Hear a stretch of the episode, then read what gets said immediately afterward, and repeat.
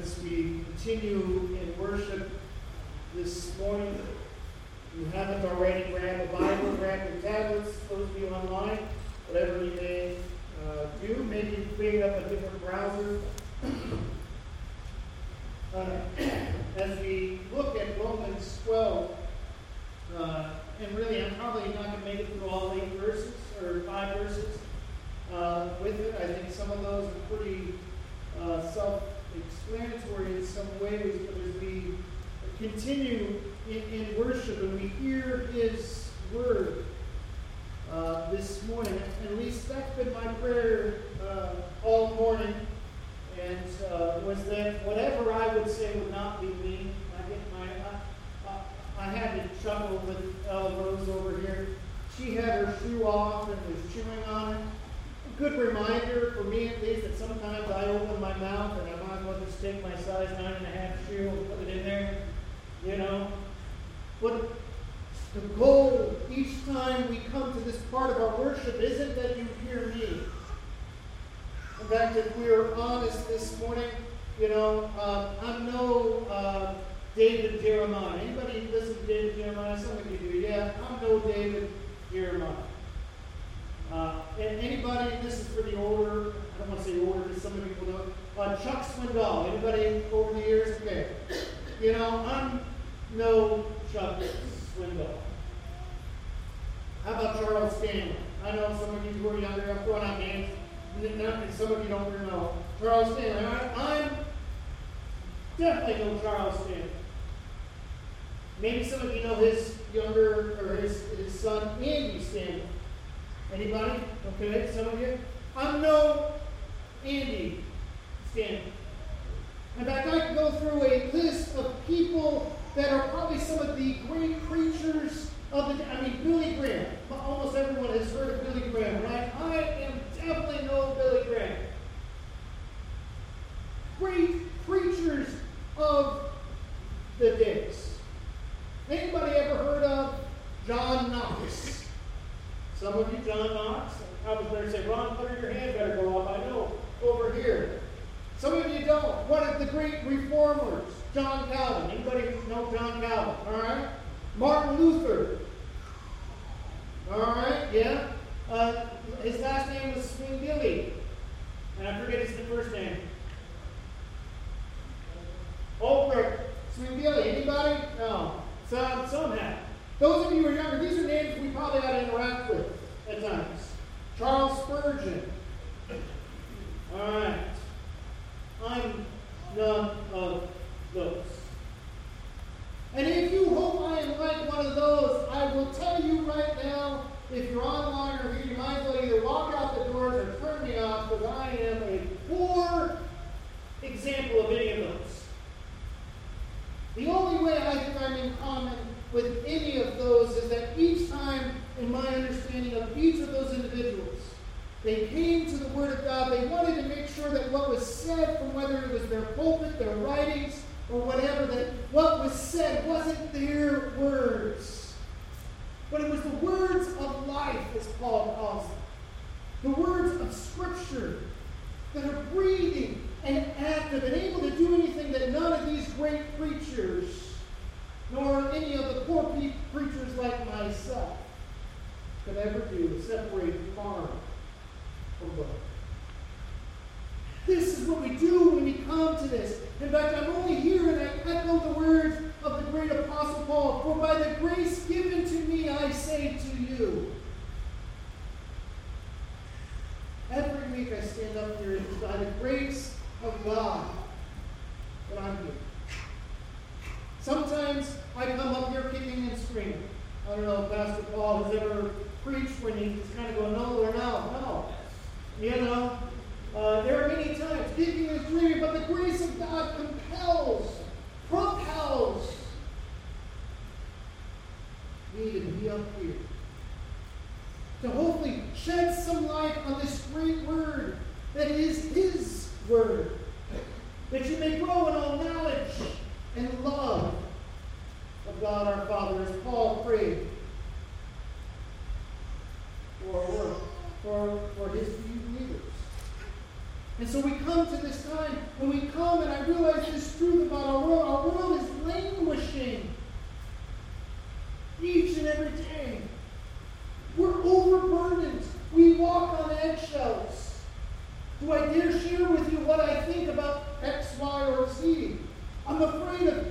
wrong thing, making the wrong move, voting the wrong way. I'm afraid I might wear the wrong clothes. Leland probably has it right. He wears about the same. I'm telling your secret, Leland. I apologize. I should have asked him, is it okay? Now that I've started, is it okay? All right, but if not, you got to forgive me anyways, all right? He wears the same shirt every Sunday. The only way I know what I wore last week is what order my suit pants are in when I go to the closet. Whatever's on the left next. Okay? With that. Why? Because I have found out that there are times if I wear the same suit pant and, and shirt the next Sunday, someone will notice about what I wore. I don't remember. What gets tricky is when I have funerals, and I got to remember what order the black suit was in. You know? And if I have multiple funerals within two weeks, I got to remember to wear a different suit color. You say, well, that's crazy. It is, but people will notice what I wear. You know, and I want, or I don't want people to get caught up on what this looks like that you miss the grace of God that is found in His Word. And maybe I shouldn't care as much. There is a lot of truth. But our world is languishing. We're afraid of doing, saying the wrong thing, and in so doing, we are shriveling up like a grape that has been left out too long. Now, I've eaten some of those grapes, and they're sour. I'd rather spit them back out. And not only is that our world, but friends, beloved, brothers and sisters in the Lord, I hear and I sense and I see and I hear that also happening within the church. We are languishing. We're shriveling up. And we're becoming sour grapes. And we forget that there is more to it. When we are sour, people don't want to hear what we have to say. When we are bitter, when we are the first to say, to point the finger, there's something wrong. You are what is wrong with our world. And I've heard that said to me recently. I know that I cause a lot of, there are a lot of things wrong with this person right here. I won't give you a list. But I've been in many settings with good church Christian people that I agree with in lots of ways where I have been told I am the issue. Because I don't fit and check all their boxes. Maybe you don't check someone's box this morning. Maybe you're shriveling up you, you are not alone.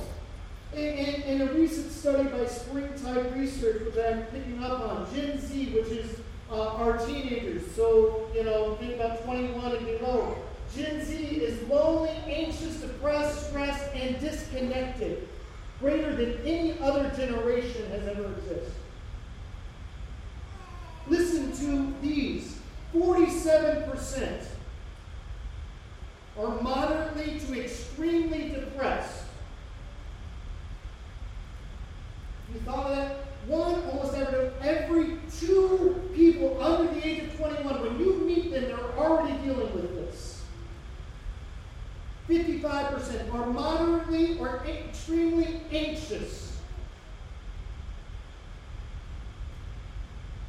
57, moderately or extremely stressed. 45% moderately or extremely lonely. Friends, this is not good. And we can sit here and try to extend, extend what we think or theorize, and I do that many a times in my office. But friends, when we do that, we are missing something. Missing the fact that the church needs to be a safe place for the anxious, for the depressed, for the lonely, the stressed, where they can go and be seen and heard, and they can hear the grace of Jesus Christ. Amen? Amen. And we're missing the opportunity And some of you here are anxious and you're depressed and you're burdened and you're lonely and you're stressed out to the max. This isn't just a younger generation issue. I see you. I hear you. My heart breaks for you.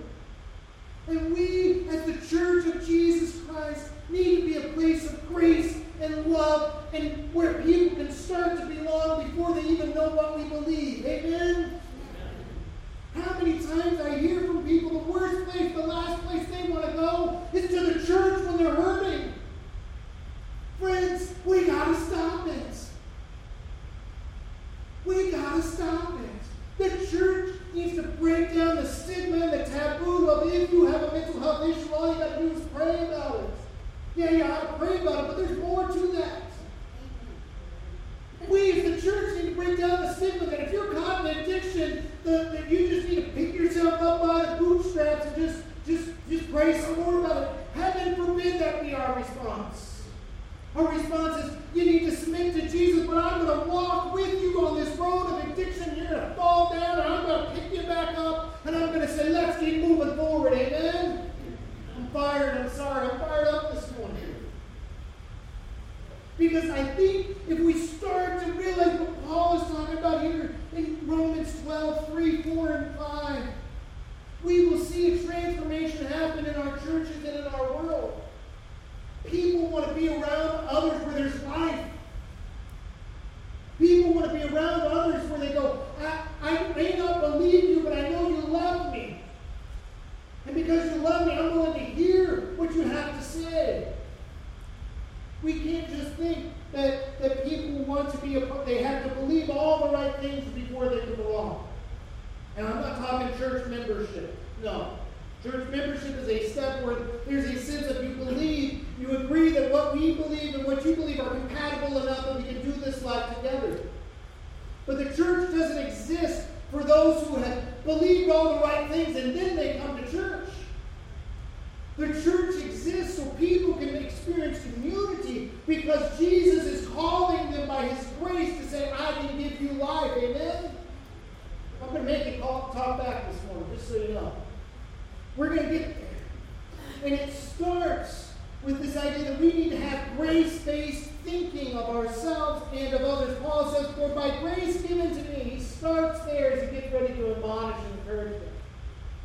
By grace given to me, I say to each one of you, do not think any more highly of yourself than you ought, but rather think of yourself with realistic or reasonable judgments. This is where grace will always come in. Grace based thinking reminds me that when I look at you, I see you through a lens of grace, the lens of Jesus, that it that there's more to you than maybe And grace based thinking will get me to get off my high horse if I get on one. Now, the, real, the reality is, Paul is talking here to some extent about those in the early church, probably Jews, who saw themselves as greater than any of the Gentiles that were coming in. Because they had the Torah.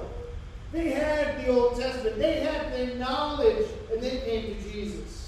I mean, I think part of that is what's going on because if you read in 13 and 14, there's still this conflict, of Jews and Gentiles. And he's saying, you can't think any more highly, but I also want to say it this way. I think this is compatible with what he's saying. There's some of you who are thinking way too less of yourself. And if you realize the grace that is available to you in Christ, you will realize that you are not as pitiful, as awful, and as down deep in a hole as you may think and feel. The grace of Jesus brings the high down and brings the low up. And sometimes we, as God's people, go to those who are anxious and depressed and feel like there is nothing left in them to say, No, you are still valuable. You are still lovable. You still have a purpose in life. We must have grace as the lens we see everything through. Because it is only then that grace, that community is made possible. See, there is no when one person thinks that they have it all. When one person is the gatekeeper to everything. When there is this standard of you must check these boxes in order to belong. I'm in some of those groups. I've persevered through some of those groups. Part because I don't know what else to do. And I know that if I'm not careful, I will create a group where that will be the same way. Where there is legalism, there is no community. When there is nothing but a standard of judgment and a standard of criticism and shame, there is no community. This is what the early church and every church since has had to deal with. What role will grace have in God's people? I'm not talking about throwing orthodox uh, traditions and beliefs out the window, no. There is only grace made possible because of the cross and because of who Jesus is. But grace makes it possible. So I want to maybe challenge with this one question. If you find yourself unable to be in community with others, maybe you need to ask, how much grace do you have? I have some people in my family that uh, I joke, it's like hugging a porcupine. And then they want to know why I don't want to be around them. I don't want to be stuck anymore. God's people, you and I as the church, we understand grace, right? Amen? And if we understand grace, we ought to be able to give some grace. Amen? And if we can't give grace, then maybe we've stopped the grace of Jesus from coming in. Now, this isn't a grace where you get to do whatever you want. This isn't a grace where you get to have a final say. No, this is a grace that will demand something of you. This is a grace that will demand because the, the, the body of Christ isn't about you and me. It is about Jesus. The body is Jesus Christ. Amen? See, you get that? So it's not my body. It's not your body. It is the Lord's body. That's why there's no room for pride here. Throughout all of Scripture, there is only one who is called the head. And that's not you or me. So let me ask this question. If I give one of my kidneys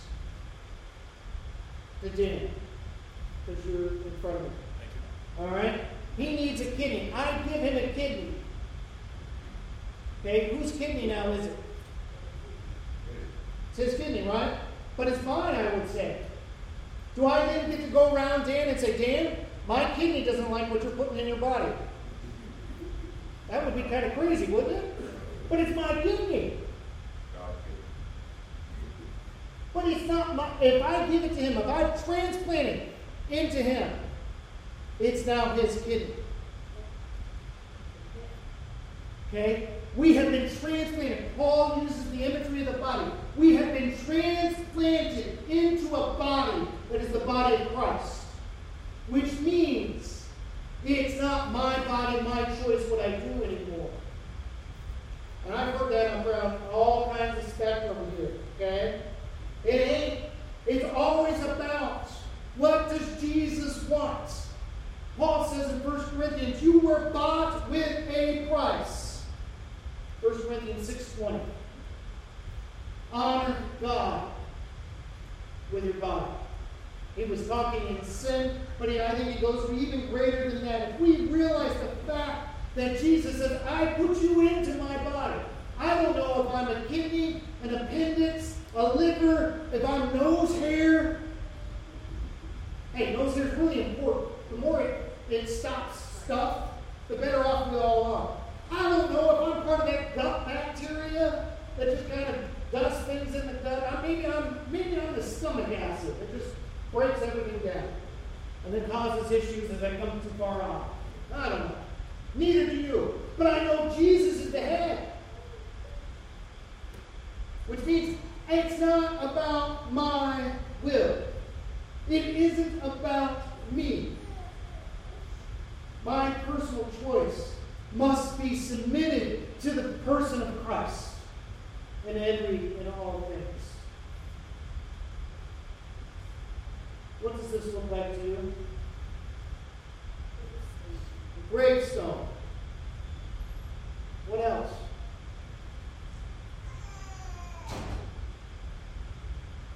There's a number 23. Can't see the other side. This is a parking lot. You may not be able to read, but it says here the above stone marks the approximate site of the burial in St. Giles graveyard of John Knox, the great Scottish divine. He would probably have hated that word, actually. What little I know of him. Scottish reformer who died November 24th, 1572. I don't know who has parking spot 23, but I wonder if they ever thought about the fact they parked over top somebody's body. Now that may horrify some of you.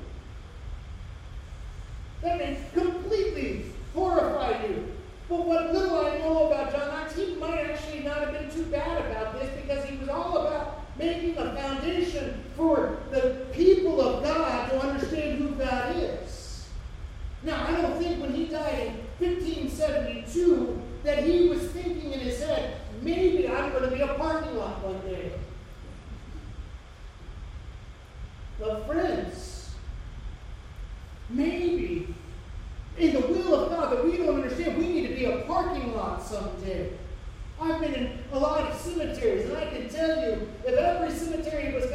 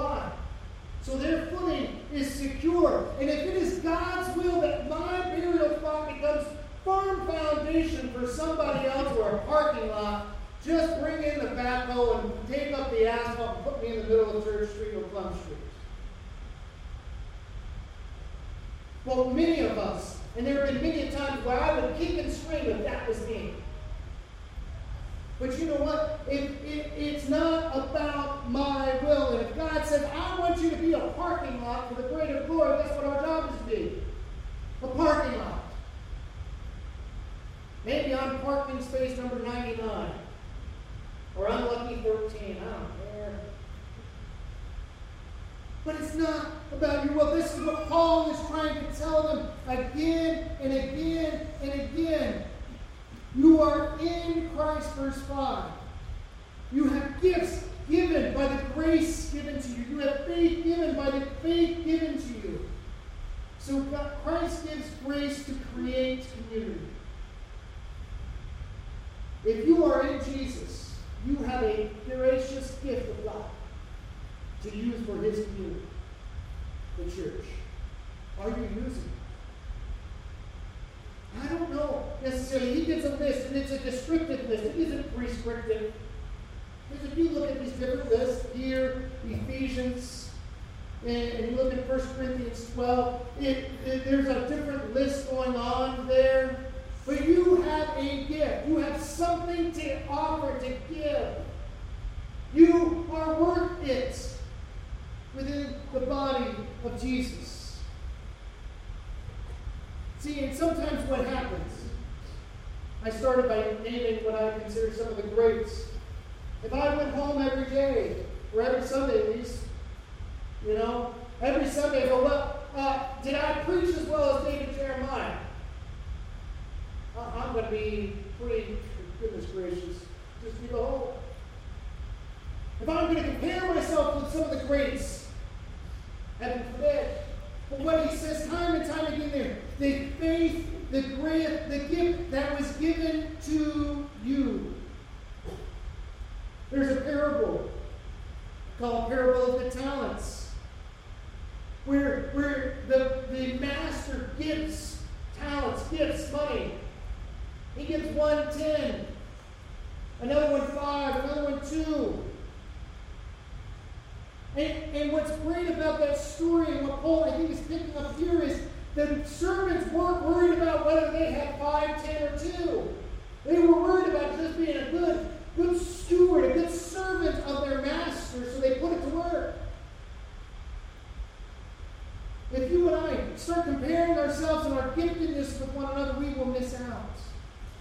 But if your gift is teaching, then teach. If it's to encourage, give encouragement. If it is giving, give generously. If it is lead, do it diligently. If it's show mercy, do it cheerfully. But I say I don't see in here. And if your gift is criticism, do it loudly. if your gift is letting everybody else know what is wrong with them, do it well. exactly.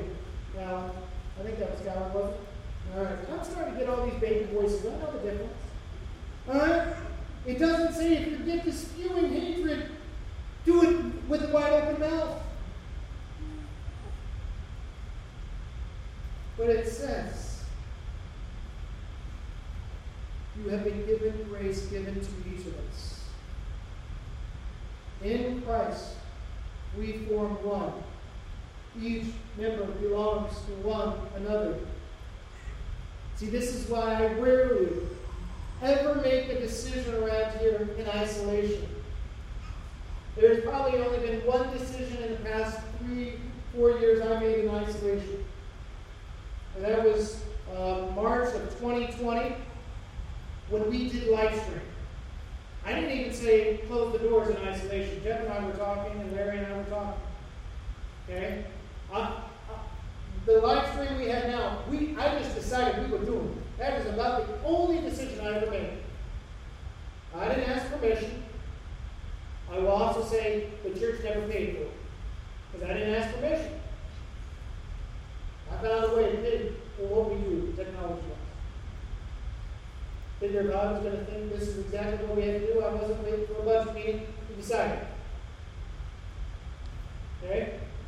Even as we look at going into a digital, a different way digitally, I'm not making it alone. Jeff and I are in constant communication. I'm talking with my son Daniel, who understands some of this stuff. I'm asking you all some questions. We don't make decisions in isolation, we make it together.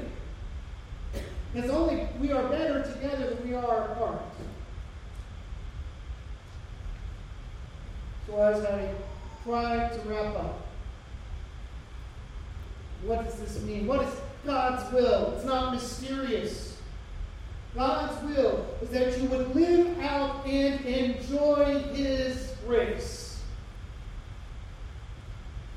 Do you live out the grace of Jesus? By saying yes to Him and no to sin. Do you live out the grace of Jesus as you if you see somebody on your street or in your neighborhood or in your house through the eyes of grace? Do you, do you live out His grace by not holding on to it, but realizing when you give it out, greater things happen?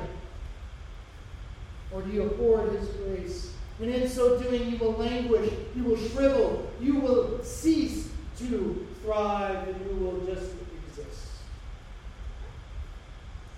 But then do you enjoy it? Do you, do you have a measure of joy because of the grace of Jesus?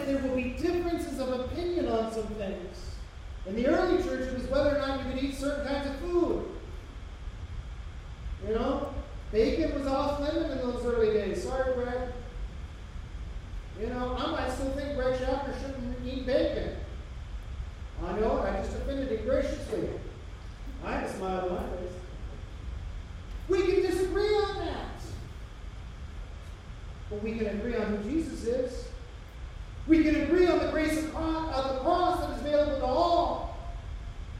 We may disagree on some things, but we can get back to the fact that Jesus Christ is the head. And I don't know if I'm a fingernail, a nose hair, an appendix, or just that ache and pain. Maybe I'm the, I got it, I'm the thorn in the side. Maybe so. I don't know. But I know the grace of Jesus will say you're not alone, so don't go alone. Some of you are walking this path alone. Stop it. By the grace given to me, I say to you, stop it. Some of you don't think you need to be in community. Get off your high horse. Get down here. Where it's a whole lot more fun to blame somebody else sometimes. It's a whole lot more fun in community. You are not alone. Stop walking alone. The grace of Jesus says you have a purpose. You have a purpose. You've been gifted in Jesus. If you are in Jesus, if you're not in Jesus, come on. He's ready. He's willing. Use it. You have a purpose. And above all, remember that Jesus loves you. And so do we. Jesus loves you. This I know, for the Bible tells me so. Jesus loves you. This I know, for the Bible tells me so. See, it's not just Jesus loves me, this I know. I need that at times, but I, our world needs to know that Jesus loves you. This I know, for the Bible tells us so. Are you going to live out the grace? Are you going to enjoy His grace? For when you will, those things that our next generation struggle with start to become less of an influence. Loneliness, when you realize Jesus loves you and puts you into community, you realize you're going alone. Anxiety, depression, it will help. Now, does it make it magically go away? Oh, no way. I wish. Uh, I see Teresa back there. I mean, if every believer in Jesus, every Christian marriage never had any issues, Teresa, you and David wouldn't have to do anything, would you? It doesn't magically make it go away, but when you understand how great the concept of grace is, it can transform a marriage. It can transform a relationship. And when we start to enjoy that grace, we go on. So I stand in the light of the John Knoxes, of the John Calvins, of the Luthers, and others to say, grace, and grace alone is powerful enough alone to transform life. So, friends, I say this by the grace given to me. Think of yourself through the eyes of the grace and the eyes of Jesus this day. And you will know the joy of the Lord that will be your strength in the darkness that comes. Will you pray with me? Father God, we thank you for this time. Lord, I pray that there has been some sense made of your word. Lord, I pray that you would help us to live out that grace. Lord, that we would uh, be where you are, that we would allow your grace to encompass us and surround us and envelop us and, and sustain us and, and all those things so we will give it away knowing you will never run dry of grace. Because you live forever. And so, Lord, please help us this day to remember that. Lord, for those who are struggling with who they are, their identity, may they find their identity through the grace of Jesus. May they come to know you as Lord and Savior. That they would experience the joy. Lord, may this church continue to be a church where people can show up that are messed up. We are all broken people telling one another where to find hope in you. May we continue to be that this day. May we continue in words and in deeds to proclaim the truth of Scripture. Jesus loves you this side of heaven for his life shows me so. And you came to seek and save the broken, the hurt. You came to give life so that any and all who would believe in you would come to have life and have it to the fullest. Lord, we thank you for that. And we pray this in your name, the head of all of the church, the name of Jesus Christ our Lord. Amen. May we live that out this day. And may you continue to worship us this morning as we worship together through this song.